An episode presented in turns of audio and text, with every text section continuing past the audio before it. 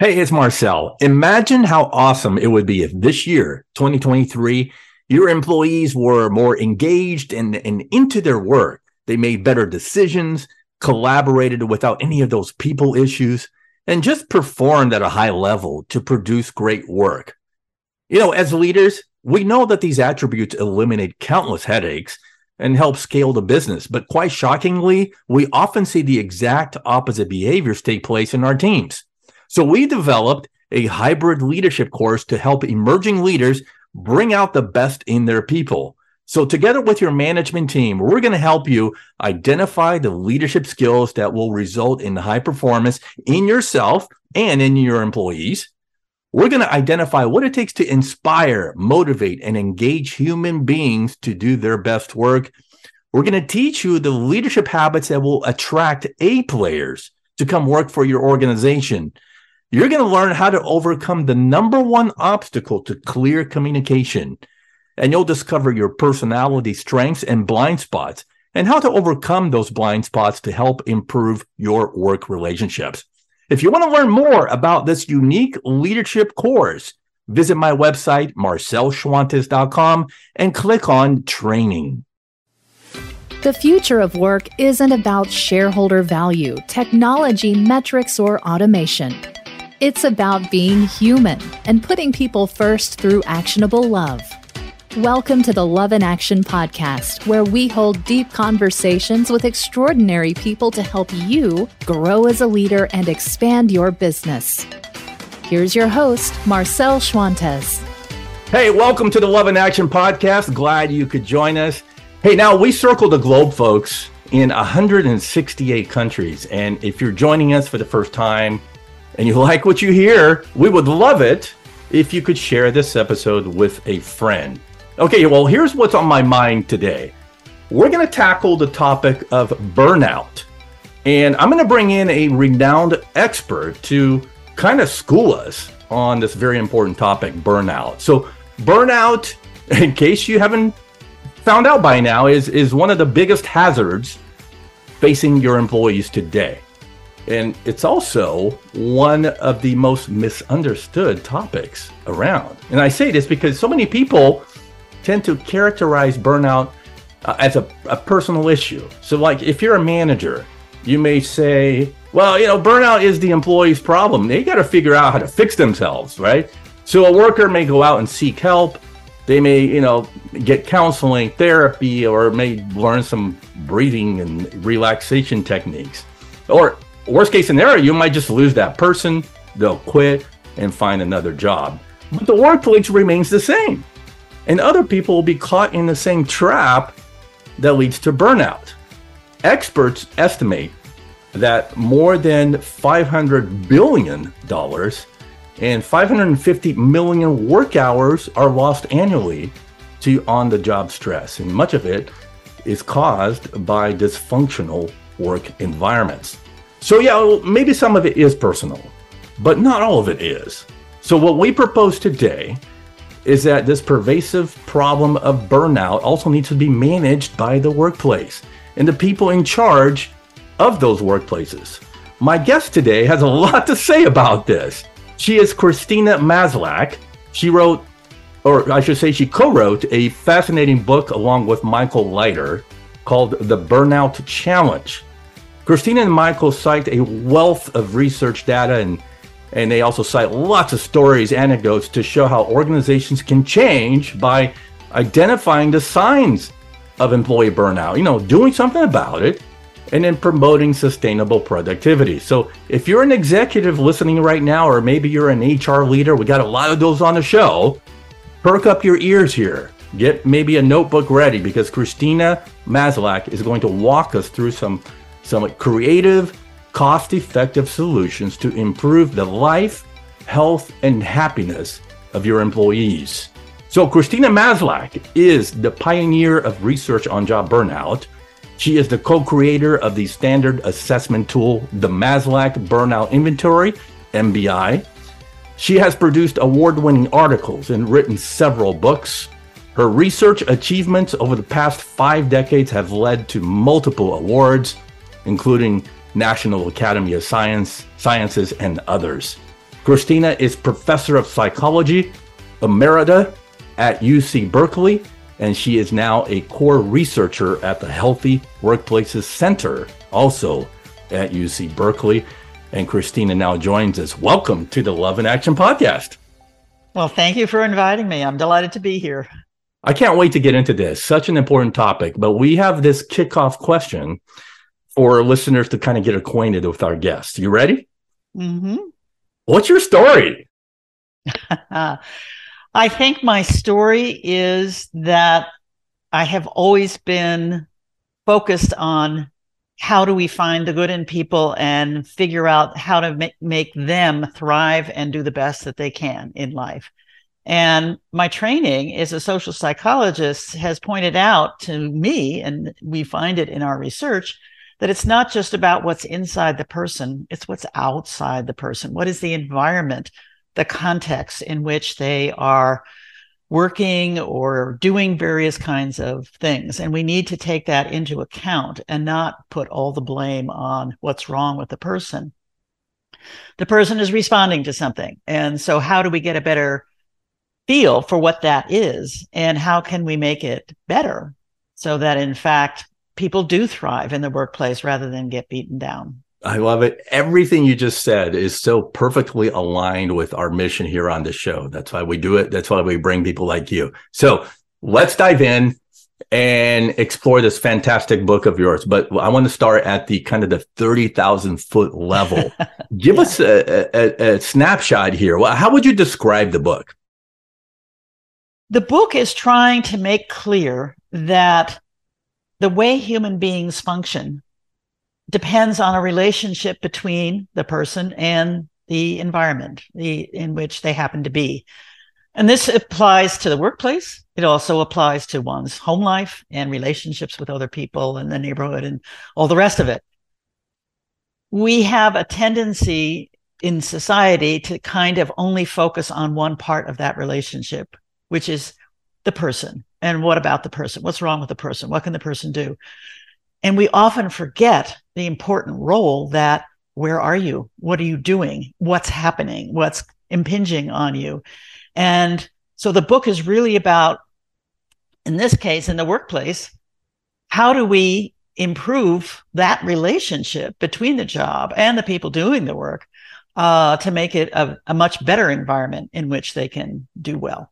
Yeah. And don't worry, folks, we're going to get into the whole nuts and bolts of identifying burnout and doing something about it in the workplace. But you know what, Christina, sometimes people tend to not really know what burnout is. I mean, even though we hear it all the time, burnout, burnout, you know, yeah, yeah. especially since the pandemic, it's like become a buzzword, right? Burnout. But it has. tell me in your own words. I mean, what ex- what is it exactly? Yeah. And, and why is it so important nowadays? Well, the phenomenon that I've been studying and working on has been called burnout or job burnout um, in the workplace uh, for many decades now. You're right; it has become a buzzword to mean anything. You know, oh, I'm burned out on Pilates. I'm burned out on Chardonnay. I'm burned out on working from home. I'm burned out on being a parent.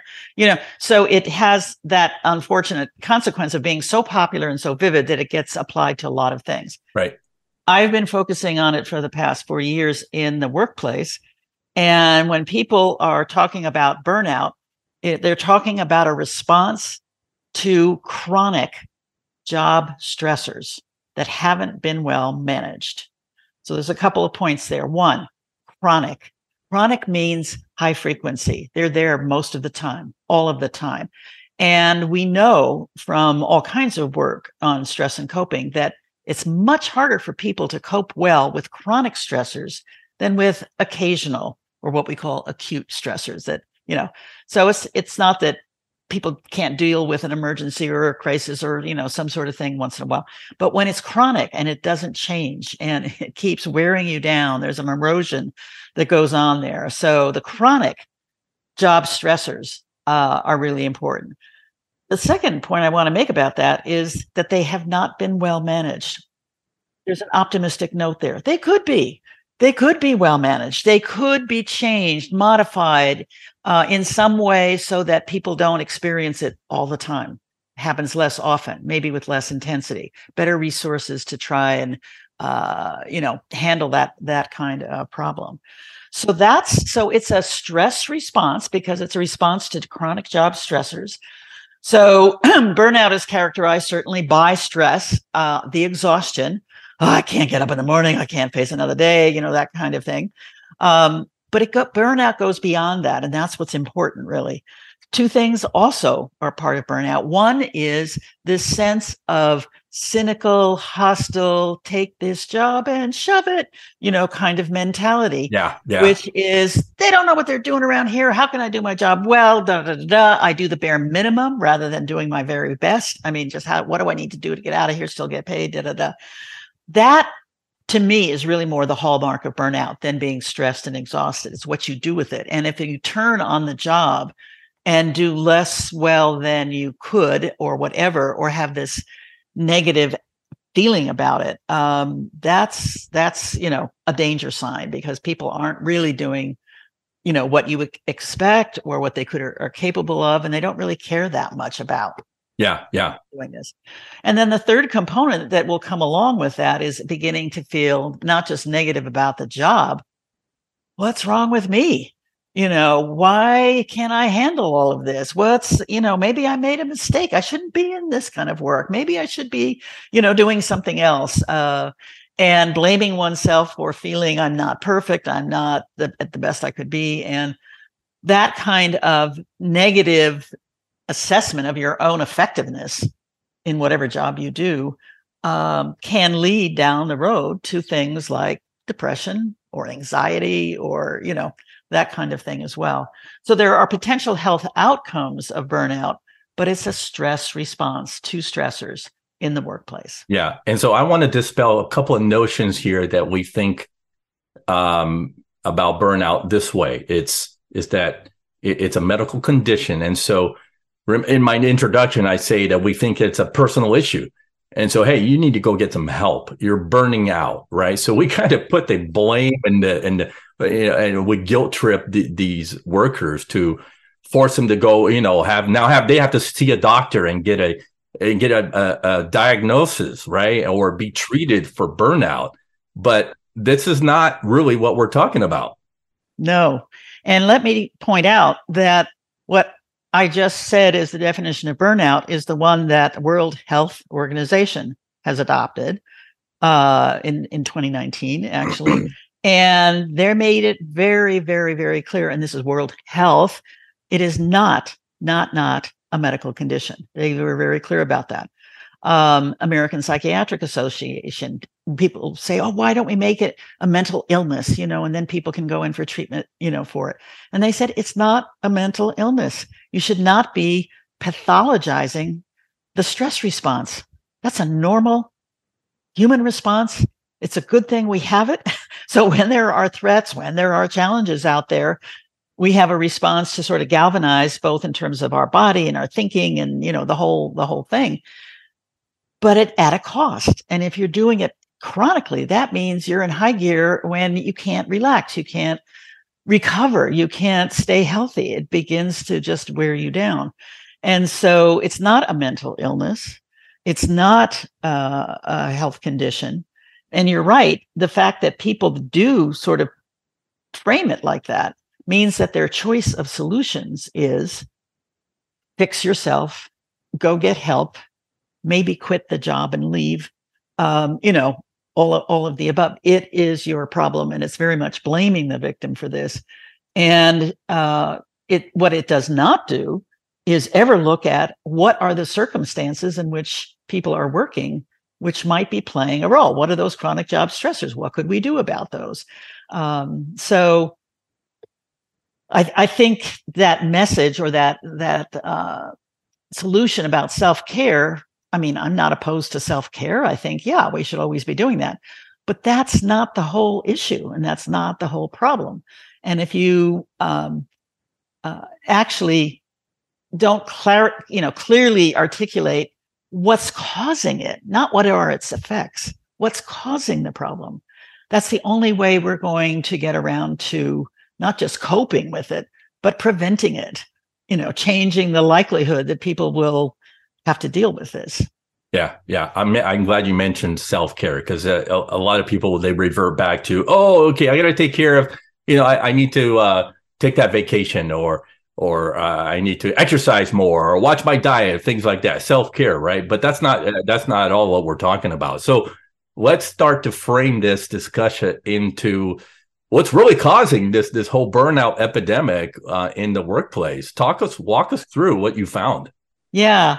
Well, what we're finding again is, um, and and when I say we here, it's not just me or my colleague, but also many other people who have been doing research on this for decades. I mean, that was the research evidence that was being used by World Health Organization, for example. I mean, um, and and what we are identifying is um, a number of areas in which the relationship between the worker and the workplace is out of whack. It's out of sync. There is a mismatch, a misfit, um, you know, bad fit kind of thing.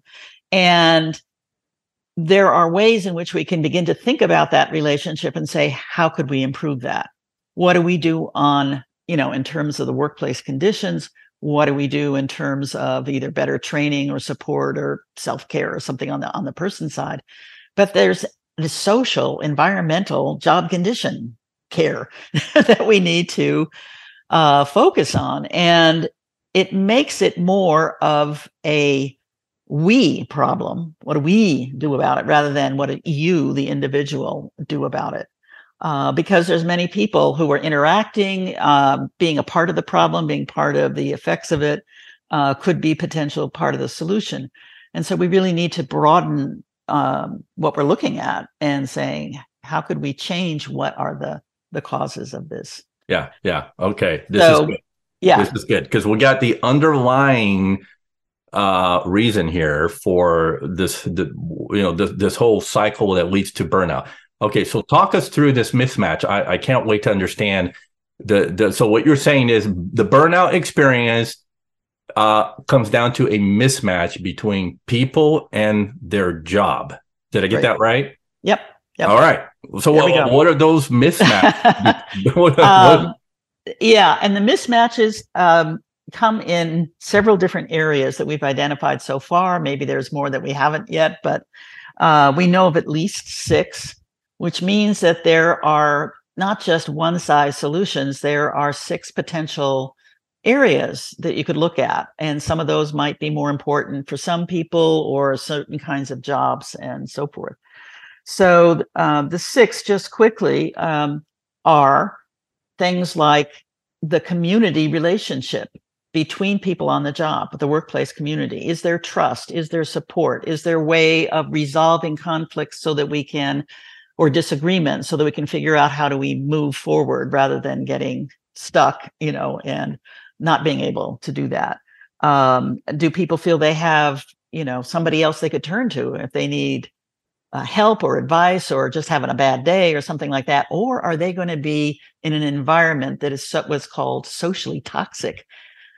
you don't know that person is going to throw you under the bus rather than say, oh, yeah, I have some help, you know, kind of thing. People talk about feeling alone. They don't know a safe place to go. They're getting bullied. Um, they're getting, uh, you know, it's very uncivil, getting uh, people put each other down.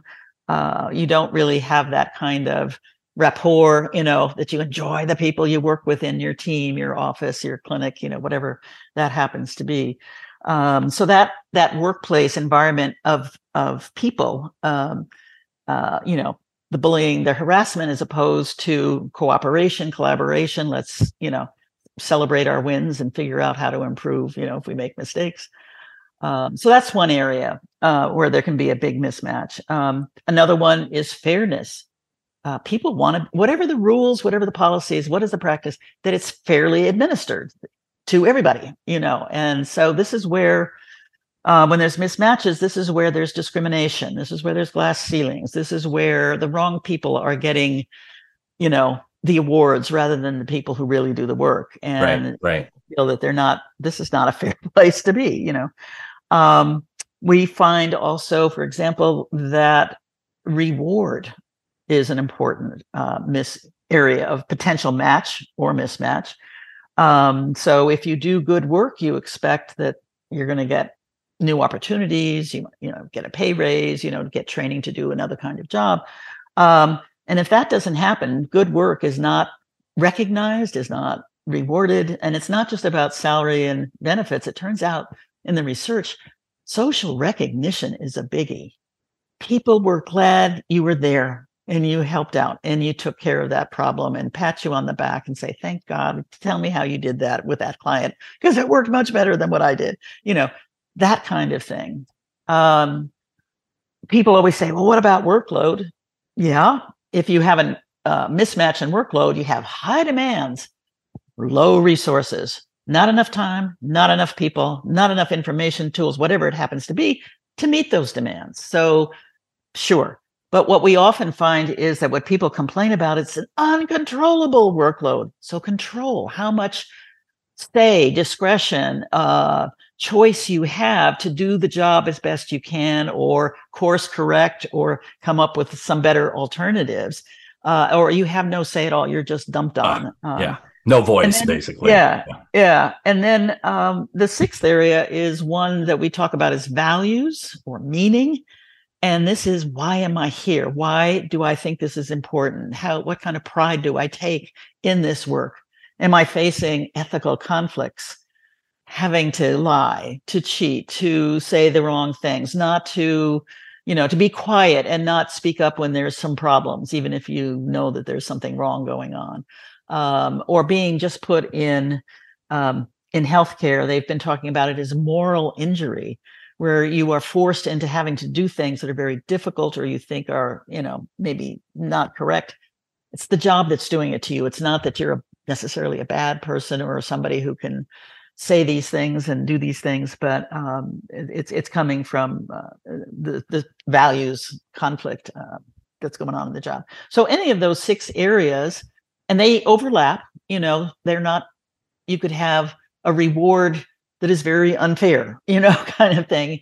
And what's the issue to solve here? We give an example in the book of where it's the fairness. It wasn't about recognizing good work. It was that it was such an unfair system that people hated the award because they knew it was going to somebody's buddy, somebody who was brown nosing. It's not about the people really doing the job. Um, so screw this organization, you know, to work here.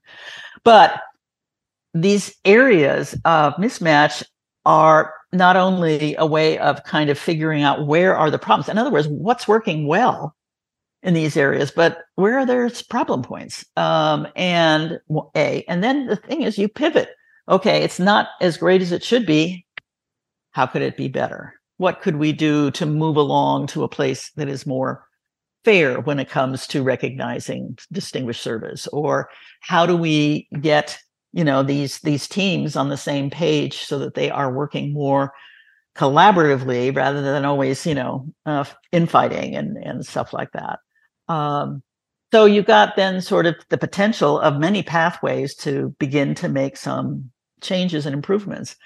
And these are not big you know reinvent healthcare for the 21st century cost billions of dollars kind of solutions it's like can we get the equipment we need to see the patients and not have to waste time leaving the patient all alone while we're running to find the Xerox machine or, you know, whatever? What are, I mean, uh, in, in some of the healthcare literature, they talk about this as pebbles in your shoe, which I think gives a more clear focus on these are the things, the chronic job stressors that are there all the time, that are annoying, that are hurtful, that get in the way, that are obstacles, that if you just didn't have to do X or Y or Z, you could get your job done and feel good about it. Um, so it's finding those things which may at some level seem small, but they're not trivial. They're important because they are the thing that are wearing you down because you have to deal with this. Um, and so it's, how do we kind of move to a better place? What could you know what are 10 things we could do here that might make this more effective uh, cause less stress uh, you know what would you know the world's changing. Things have got to change in the job. How can we kind of evolve to a better place yeah. um, for us? Okay so many things going through my mind right now. As i'm listening to you i want to i want to get into you know, pivoting away from those job mismatches, but you you trigger quite a few thoughts here. Okay. Okay. One is one is that that we've been kind of labeling the worker quote worker right Yeah. as the as the employee maybe on the front lines. yeah. But we're well, I don't want to negate the fact that a senior leader in the C-suite may also be experiencing Oh yeah. some of these mismatches, right? Right. Oh yeah. And Okay. managers, and sometimes they are under more stress, middle managers.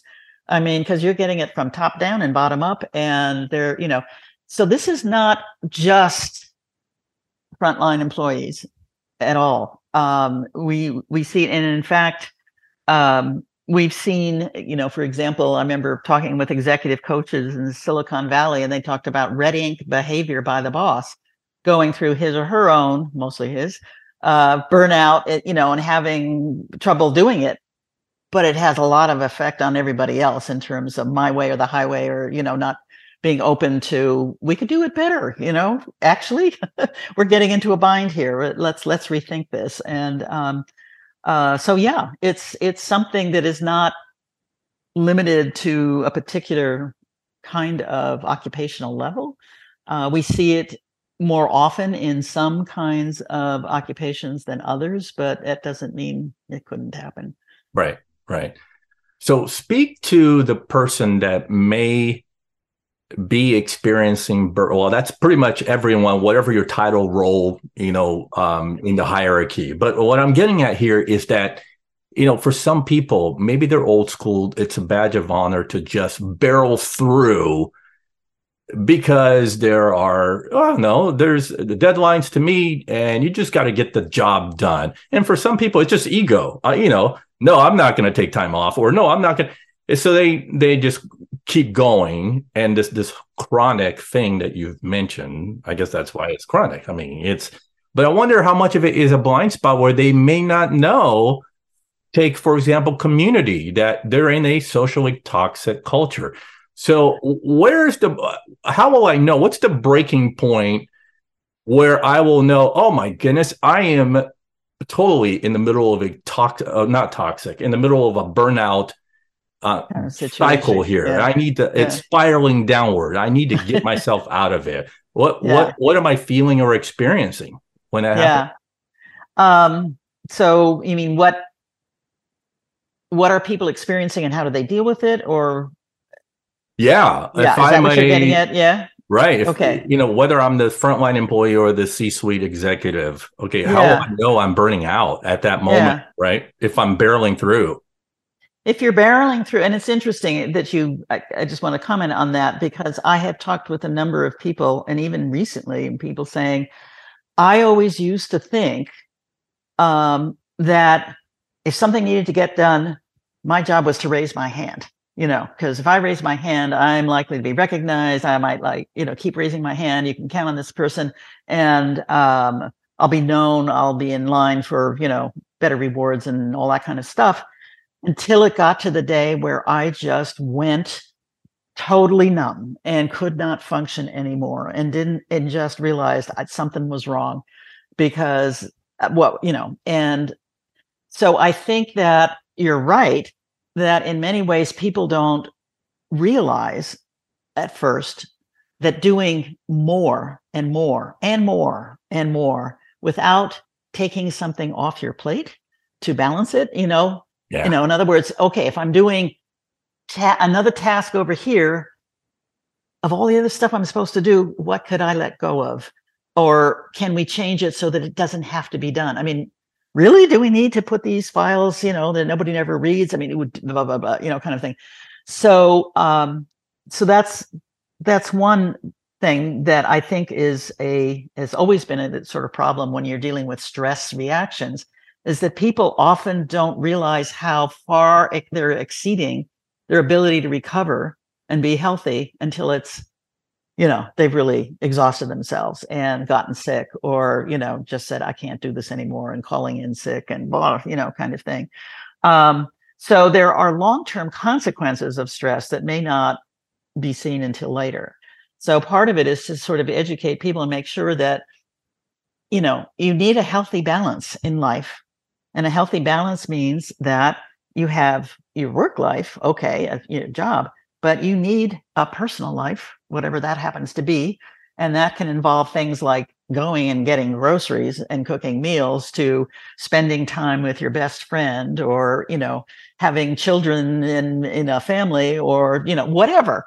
Um, and the third component is you need a chunk of time to actually sleep and rest. right. We have gotten into this thing where um, that mantra, which I would always hear, do more with less, you know, it's kind of like this is bad math. I mean, you need you need time to recover. I mean, the human body needs, you know, uh, needs all of that. So the old notion of an eight-hour workday, an eight-hour personal time, and an eight-hour sleep time that's the 24 hours and it's that kind of balance i mean uh, people have talked about that we are now seeing more people who are sleep deprived and having a problem and when you're sleep deprived you're likely to fall asleep on the job you're likely to make errors you're you know uh, you know you, you don't function as well if you have not kind of you know restored yourself uh, you know in a, in a healthy way.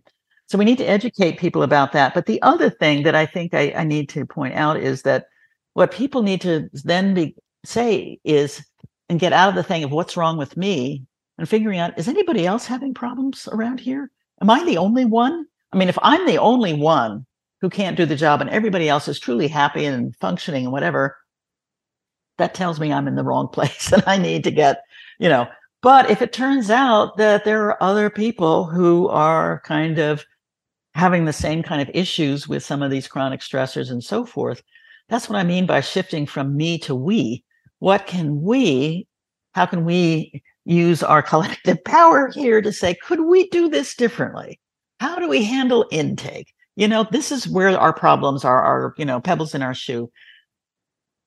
Come up, what, what would be a better way of doing that? Could we redesign it? Could we get some information first so that we could better sort people in and not have them waiting in line, you know, or whatever that, that happens to be? Um, and the uh, conclusion, if you will, or the the uh, the thing that I want to argue is the lesson learned here is that you don't need to self confess to burnout in order to ask for change or accommodation. Um, we should just be reframing the whole question and saying, okay, how could we make things a little better here? let's just periodically check in and sort of see is this working? Is that, you know, this is fine. Wow, great. We've got it nailed right here. No problem at all. But we're, are there any kind of issues? And how could we make it better? Then you're not blaming anybody. Nobody has to say, I can't take it, and then get put down and stigmatized. And that's why people don't speak up about it often. Um, but actually reframing it as how do we keep on a regular continual improvement kind of thing what could we do here? What could we do there to kind of make things a better environment for all of us and a better place for us to work? And if you reframe it, then it's not getting into what's wrong with you. You need to take care of yourself. You are eh, judged as less than a hundred percent. And you're not going to, so that's why people don't divulge, you know, or don't really talk about it. And that's why you get this pluralistic ignorance. Everybody else seems fine, sort of, and not me. And, you know, what's wrong with me? Rather than realizing there's a whole bunch of people out there who are struggling with the same chronic stressors. Maybe they're not as burned out as you're feeling. It doesn't matter. Why can't we just frame it as how do we kind of continually evolve to make things different, better? Um, not perfect, but better. Uh, and you know that's a normal process. I mean, I'm a professor who you know does did a lot of teaching. I'm retired now, but uh, t- with the way we taught 50 years ago, not the way we're teaching today. Things have changed. The world has changed. Technology has changed. We've learned new things about education. So of course we adapt and we change and we become better at doing what we're doing. We, you know, so it that's a normal kind of thing. And it should just be, I think, periodically on the agenda. Let's just check in and see what's working well. Yay. What's still kind of that pebble in the shoe that's, you know, getting in people's, getting in the way. Um, and, you know, could we come up with some, some solutions here? People have ideas what we could do better. Um, and then when you come ask for input and advice, people might come up with 5, 10, 15 different ideas. All of those would have to be looked at for what are the benefits, the pros, what are the cons that you have to be aware of, you know, because just about everything in life is like a double-edged sword. You know, some good aspects, but there's some other things that go along with it, or costs, or difficulties, or whatever. So, what would be of those five, or ten, or fifteen? What would be worthwhile trying? And let's see if we can make it fly. So, okay, so I I'm going to review um, a, a few of these, if not all of them. Uh, the the mismatches, the right between the the the job and uh, and the people. So I mean, the, the ones that really stuck out for me, Christina, is well, obviously workload. Since the pandemic, the lines are blurred now with especially the remote workers, right? People working from home. The workload is like you can't tell anymore where it starts, where it ends because they're home and you know your devices are turned on 24 7 so uh, some people not good. yeah, right exactly. there. So that's a that's Turn a big one for me. That's a big mismatch. Uh, the other one that really sticks out for me is control or, or a lack of control, where uh, we talk a lot of a lot about this, not giving employee voice or not giving them a, the opportunity to kind of have a say, because you know people in the front lines they may know more than their managers about what's going on, right? Uh, exactly. With with customers, etc. yeah, exactly. Good example. yeah. yeah and and the and then I think the biggest one for me is I got to go back to community. I mean, you, you, nailed it when you say it when you said that uh, you know it's a breakdown of communal communal norms into it, it turns into a socially toxic work culture. Yeah, I've been in those environments, and uh, and I ended up in the hospital uh, as a as a result of a toxic work culture that was yeah. very fear based and intimidating, oh, yeah. right? So, yes. so I want to maybe touch on uh, those three as far as like how do we pivot away from yeah. these mismatches? I mean, what what needs to happen? How can leaders create better matches? Yeah, yeah. Well, one of the things uh, that I want to point out, and we again mentioned this in the book, that as we've worked with different organizations collecting data for research, but then you know part of our bargain is we come back and work with them on what do you do about it. Um, and and we learned something we call the three C's. Um, and the first one that I want to mention here is collaborate. There, you really, really, really need to not just say, "Oh, let's do X," top down. Everybody has to do X now um, there should be as much bottom up, sideways communication. However, to sort of say, can we identify what's working well, identify where the problems are, and some possible solutions? How could we, you know, little ones, bigger ones, you know, what would be ways that would make it work better for you? And be sure. So, you know, managers with their teams, um, you know, ideal sort of level to do it because it may not be organization wide. It might be an issue for this group here, these people over there, what they're doing, they're fine. You know, leave them alone. you know, kind of a. Um, so that notion of voice, of collaboration, of getting people all on the same page, of willing to say, let's try to do it. Let's pick A as the solution we're going to do, and we're going to commit to getting it and seeing if it works, and you know, course correct along the way. Um, so that is, is an important aspect. A second aspect of it is customize. There is no one size fits all solution that you just boom put in and it's going to work. You have to make figure out is this a good way to go about it? Just because they did it in a, you know, uh, a tech firm over here doesn't mean that it's going to work in that clinic over here. You're going to have to customize it to the kind of work we do and the people and how they work together and so forth. So make it your own. You know, come up with something that sort of fits better with us. Um, and then the third C was to commit in the sense of these are not one shot, you know, weekend workshop or, you know, whatever, and now we're done, you know, kind of thing. You have to work at it to make it part of our better way of doing things. And it'll take some time and it'll need course corrections and there'll be some glitches nobody thought about. But it's kind of like, okay, here's what we're trying to get to. So this will be less stressful for people by taking off this and really focusing over here on that. Um, and we'll we'll kind of keep at it, re-engineering it until we get it to a thing that actually is helping um, with people. And um, uh, so I think those are some of the things that need to be, you know, it's it's a process. It's not a here's a band-aid, let's put it on and then we're done with it. Uh, you know, it's like people are saying, "Oh, we'll close down the business for a week. Everybody goes off. Then burnout will be gone." Right? No. If you come back to the same job conditions, uh-uh. you know, vacation can be nice, but it's a respite, but it doesn't change the causes.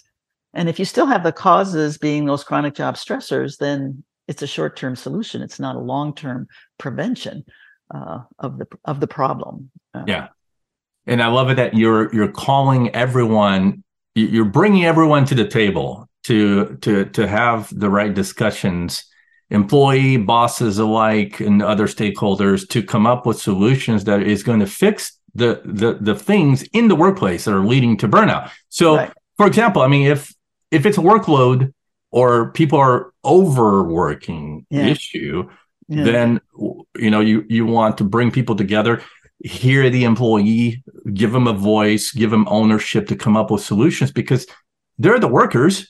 They're the ones who are going to carry it out. And right. it, and any any possible change or or maybe not a change, keep doing it won't happen if people are not on the same page and saying, oh, yeah, there'll be a shadow system, there will be something else because they don't trust it. Get something that they trust, they feel this this could work, and let's let's see how to make it, you know, effective, you know, in in in that way.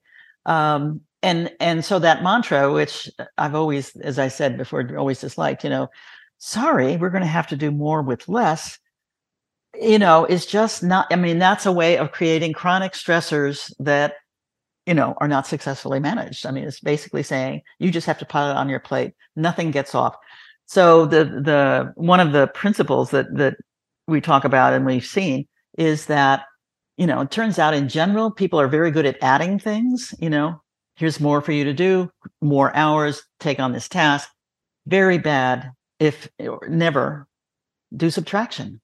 And you have to do subtraction if you're going to do addition in order to keep a relatively good balance fit between, you know, people and and the job. So we need to not just do the job you've been doing and do more, but can we rethink or redesign some of the jobs so that it's now a little different than what you used to do, but it's doable and it's, you know, and you don't have to spend hours and hours and hours raising your hand and saying, yeah, yeah, I can do that too. And stay late and work on the weekends and you know never say no all that all that kind of problem oh, i love it it's it's, re, it's rethinking systems that are broken we may not even be aware that they're broken but it's revisiting that and reframing things like you said this has been this has been a beautiful lesson by the way and then the the the, the one mm-hmm. about control or lack mm-hmm. of control oh, the right. mismatch of control um, so collaborating with your employees uh, to to understand what's the, what's the solution here to the mismatch of they have no voice, they yeah. they're not valued, um, they have no say in the matter. Is uh, to me is to well obviously to give them a voice, give them Im- uh, give them an opportunity to have input um, and, and yeah. provide solutions themselves. Maybe it's it, it's more autonomy, perhaps. Um, yeah. yeah. And more choice. What do you say? No, I I agree, and and one of the things I want to um, use as a, as an analogy here that I think might clarify things on it is that the notion of a fit between the person and the job is not a new one. We have done it for a long, long time in terms of the physical work environment. So we have learned over the years that you need to adjust the physical equipment, the chairs, the computer stations to the human body so that you don't damage it. You know, you're sitting in a in a bad chair, you're going to have back problems, musculoskeletal injuries and stuff like that is probably number one, you know, in in, in terms of uh, worker problems and, you know, money being paid for, you know, healthcare and all that kind of thing. Um, and if you, I don't know if you remember, but when computers and workstations started coming out years ago, it would blow out people's hands, carpal tunnel syndrome, you know, fingers, wrists, etc. Now we're redesigning it so that doesn't happen. So there's how do you make a better physical fit? Assembly lines. I mean, whatever you, you just think about it. There's a lot of ways in which we say, okay, here's how the human body functions, and and and to keep it safe and, and uninjured as much as possible, here's what you need to change in terms of the design so there's a better match, a better fit. we're taking that same concept and saying there's also a match and fit in terms of psychological and social functioning. And there are core needs that all people have all the time, not just at work and life. Um, but when we talk about the workplace, anything that provides a better match on that is going to be critical. And so we're thinking about how do you provide more autonomy? That's one of the core needs. We all want to feel that we have some choice, we have ability to, uh, to decide how we're going to live our life and, you know, create all these kind of things. How does a redesign of the job perhaps build in opportunities for more of that sense of autonomy so that people feel it as they're doing the job? Um, another coordinate is belongingness, that you're part of something. Um, and what are the things about the job that help build that sense of a of a we we belong we know where to go and do we can work things out if we disagree all of that you know kind of thing psychological safety is another one not just physical safety but you know that you're in a job where it's okay to raise a criticism if you see something going on. You're not going to get shut down or you know or something like that that you're not going to be harassed that you're not going to be bullied you know um, that you know there's a it's it's an environment in which we can work. So fairness is another i mean there's a number of those core needs which we we talk about in the book. And again getting a better fit on those things like autonomy in terms of the control the belongingness in terms of community or reward you know that kind of thing.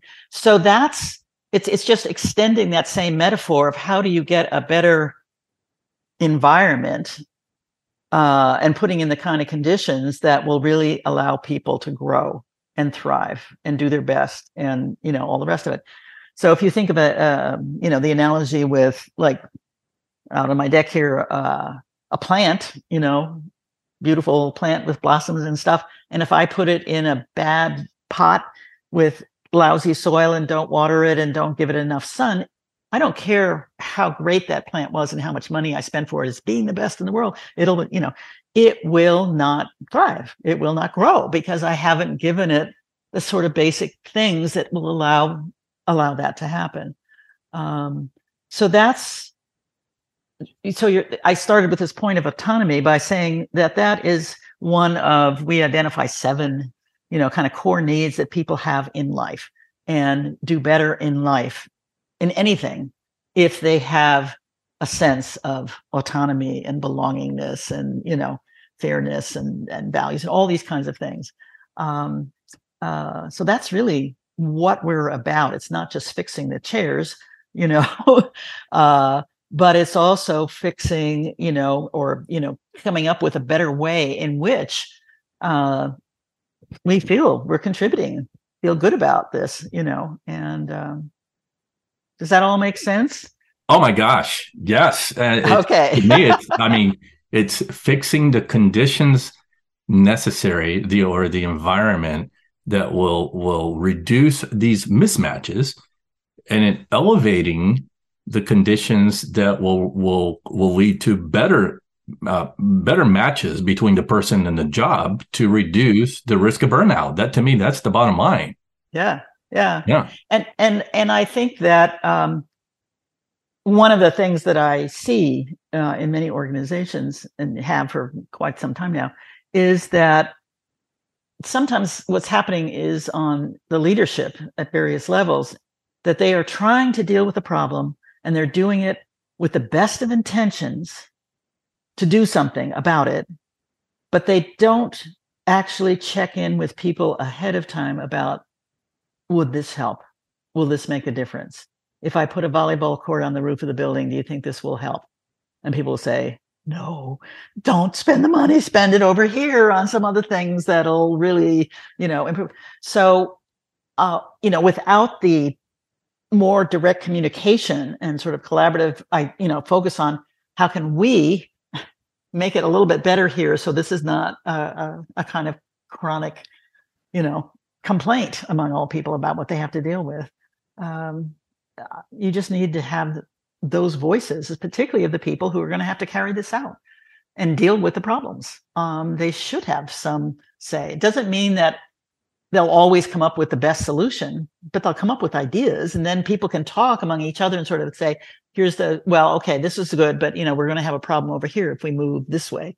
Um, how do we get to a point where we're on the same page and say, okay, this would help, you know, um, and let's let's let's give it a try and make it work for us. So if you're a leader, please, I urge you to get this book because a lot of the work we do is informed by science and research. And I mean, we got data here from Christina and her team that has identified these dimensions. So I'm going to review real quickly and then we'll wind down uh, to a close. Okay. Well, you want to get this book because you want to identify what's going on here in these three dimensions in your workplace the capability dimension.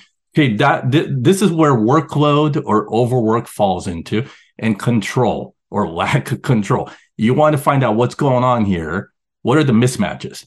The social dimension that's the big one for me is is the the community right? So if you're in a socially toxic workplace please stop it and find out how to have supportive relationships among all your employees okay? And also under the social dimension christina found is the rewards and recognitions piece right?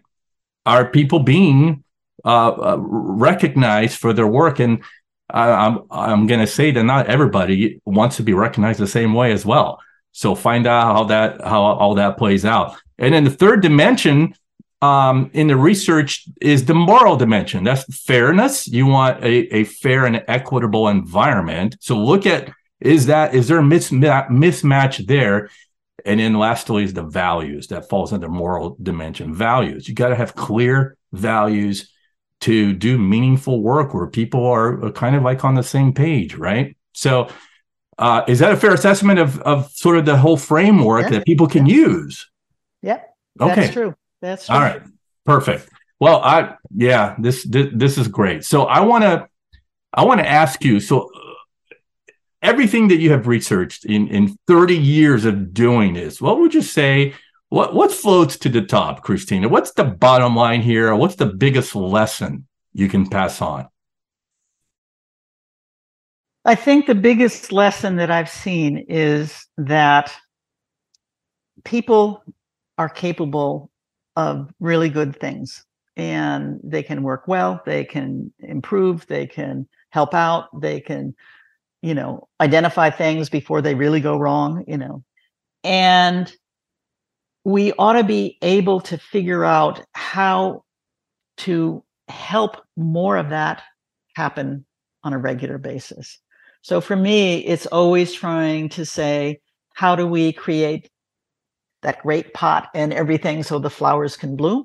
How do we create the great in or better environments in which people can really blossom and and do their best, feel good about who they are and what they're doing, contribute um, feel they're a meaningful part of it, uh, get joy from their work, and you know, good times and good relationships, and so that it's not something that you know awful I have to do kind of thing, uh, but it's part of a life well lived.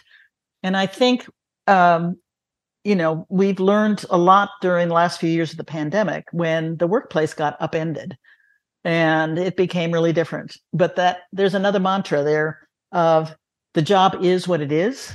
If you can't take the heat, get out of the kitchen. Turns out the job can change. It doesn't have to be, it is what it is. And so we've recognized the gap before and said, well, okay, the job is what it is. You are going to have to just change and figure out how to keep up with it. And we'll keep piling on more.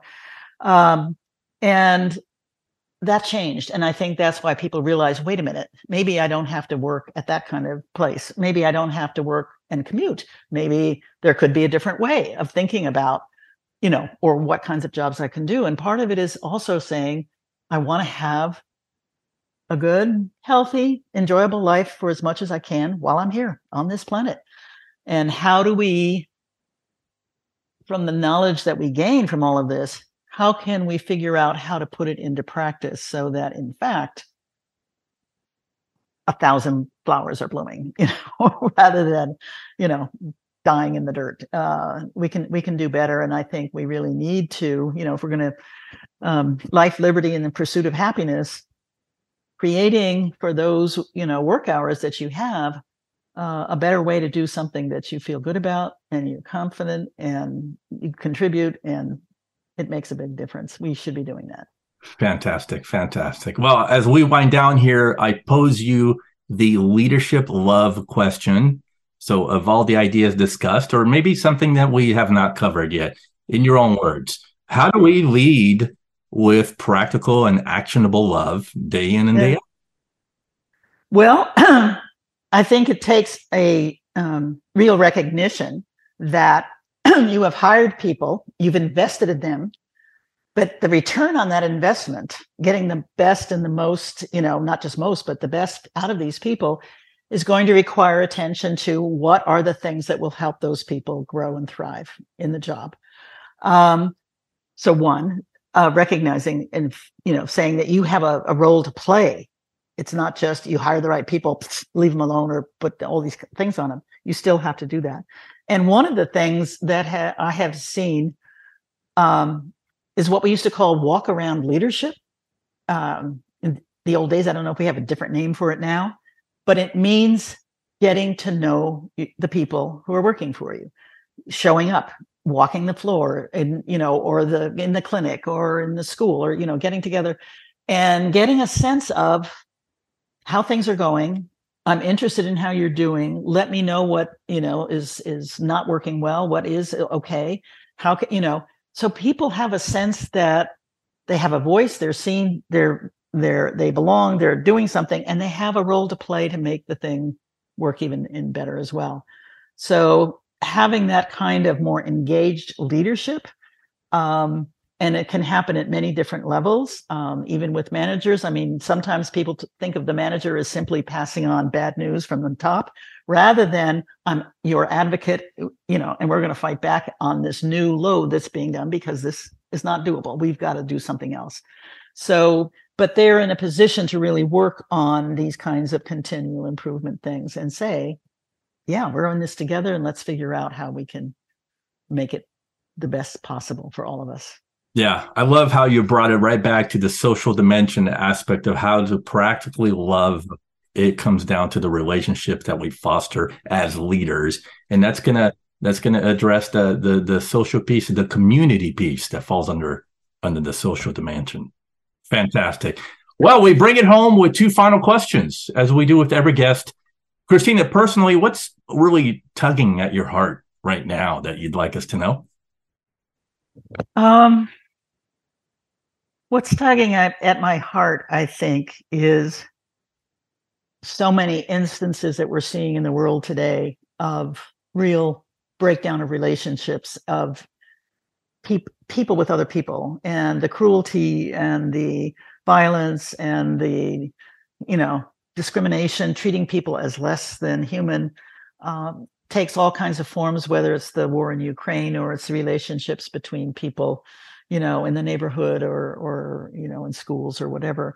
Um, and I keep thinking one of the things we know from decades and decades of social science research is that the most important thing for people's well-being is other people. We are not an island. We are social creatures.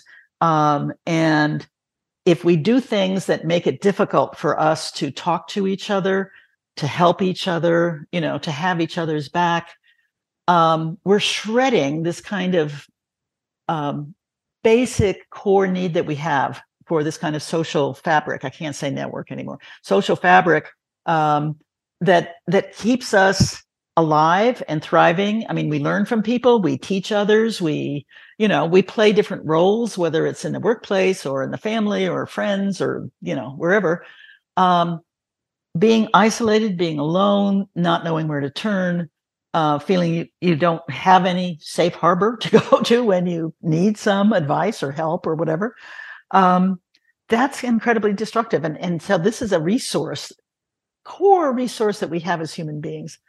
And if we're creating environments of fear and overload and stuff that is tearing people apart, that is not allowing them to actually get to know each other and work together and and have you know good functioning relationships um we're we're not heading in a good mm. direction you know mm. for just human society so the more I see these other things, the more I I I I worry um, about the future we're creating, and um, so I think that's probably where my heart is now. Oh, yeah, you touched on so many things that could lead to another two-hour podcast. Yeah.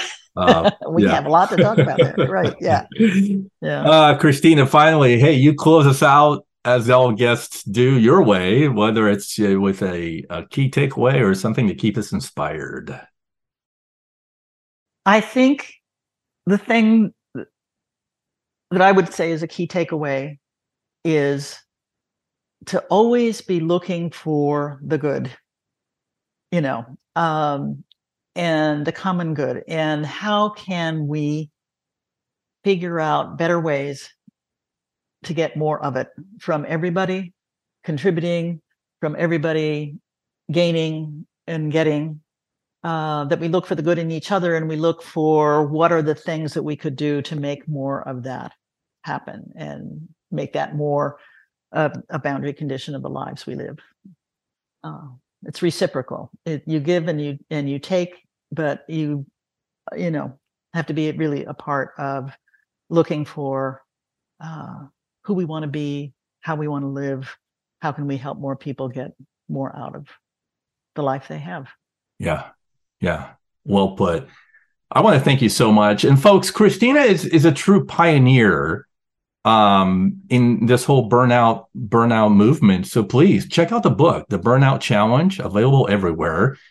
And I'm telling you, it's it's going to be life changing once you identify all of these mismatches in your work environment. It's going to be game changing for your business. it's really what it is. And so I, I want to thank you for for basically just honoring us with with your presence, your wisdom, and your knowledge, and all those years of research that you've done. It's been um, it's an amazing work that you do. Thank you so much. Thank you. I appreciate it. oh, all right. Point our listeners to maybe a couple of places they can go to connect with you, learn more about you. Where can they go? Um, well, there's a, a website, um, theburnoutchallenge.com, um, that gives you a lot of information and may answer questions and things like that. Um, uh, my email address at, at Berkeley is still, you know, one that I use, and that's just maslach at berkeley.edu. Um, and there's, you know, websites there, and and that would be another way of doing it. Perfect, perfect. Thank you again. So you can keep the conversation going on social media with hashtag Love in Action Podcast. And also look for my show notes on my website, marcelschwantes.com. You can find all the resources there to this episode, including all of Christina's contact information, as well as a YouTube link if you prefer to watch the show from now on. And finally, hey, we're always looking for sponsors to help us spread the Love in Action movement globally. If you're interested, let's chat. Reach me on my website or find me on LinkedIn. Thank you for listening to the Love in Action podcast. If you enjoyed today's episode, please share it, subscribe, and leave us a review. Until next time, don't forget the future of leadership is love in action. Believe it, practice it, and watch your business grow.